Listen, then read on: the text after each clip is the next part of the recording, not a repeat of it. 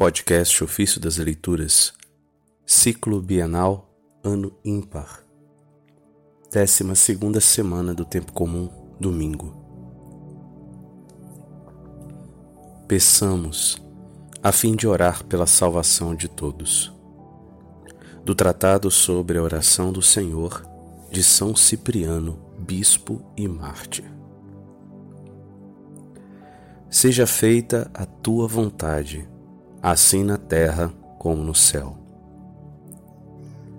Isso está em Mateus capítulo 6, versículo 10. Pode-se ainda entender essa frase de outra maneira, irmãos caríssimos. Assim como o Senhor quer e exige que amemos até os inimigos, que oremos até pelos que nos perseguem, devemos orar pelos que ainda são terra e não começaram a aspirar ao céu, para que neles também se realize a vontade de Deus, a vontade que Cristo cumpriu conservando e reintegrando o homem. Os discípulos já não são chamados por ele terra, mas sal da terra. E também o apóstolo diz que o primeiro homem é limo da terra, ao passo que o segundo é celeste. Portanto, nós que devemos ser semelhantes ao Pai, que faz nascer o sol sobre os bons e maus, e chover sobre justos e injustos, seguindo o conselho de Cristo, oremos e supliquemos numa única prece pela salvação de todos. Assim como a vontade de Deus foi feita no céu, isto é, em nós que pela fé nos tornamos céu, assim se faça também na terra, ou seja, nos que ainda não creem, que ainda são terrenos pelo primeiro nascimento, a fim de começarem a ser celestes pelo renascimento na água e no Espírito. Continuando, dizemos: O pão nosso de cada dia dá-nos hoje. Podemos tomar este pedido tanto no sentido espiritual como no literal, pois os dois modos de entender servem, no plano divino, à nossa salvação. De fato, o Cristo é o pão da vida. E este pão não é de todos, é nosso.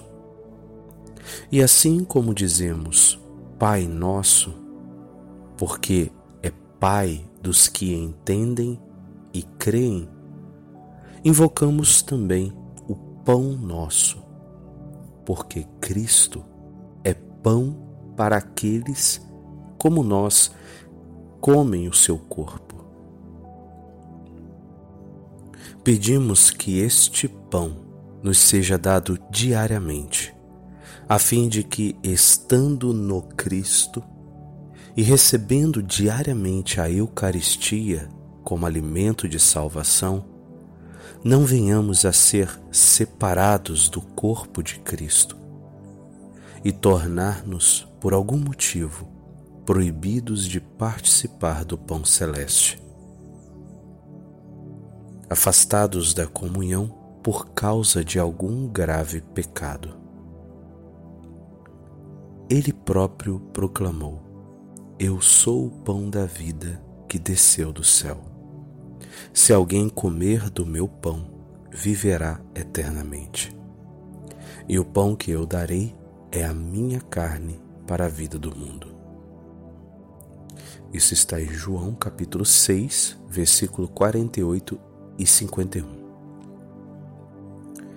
Cristo dizendo que viverá eternamente quem comer deste pão, demonstra que é evidente que viverão para sempre os que, pelo direito da comunhão, alimentam-se do seu corpo e recebem a Eucaristia. Então, há que se temer que alguém seja separado do corpo de Cristo e afastado da salvação pela interdição de participar da Eucaristia. Devemos orar para que tal coisa não aconteça, como ele mesmo nos adverte. Se não comerdes a carne do Filho do Homem e não beberdes o seu sangue, não tereis a vida em vós. Isso está em João capítulo 6, versículo 53.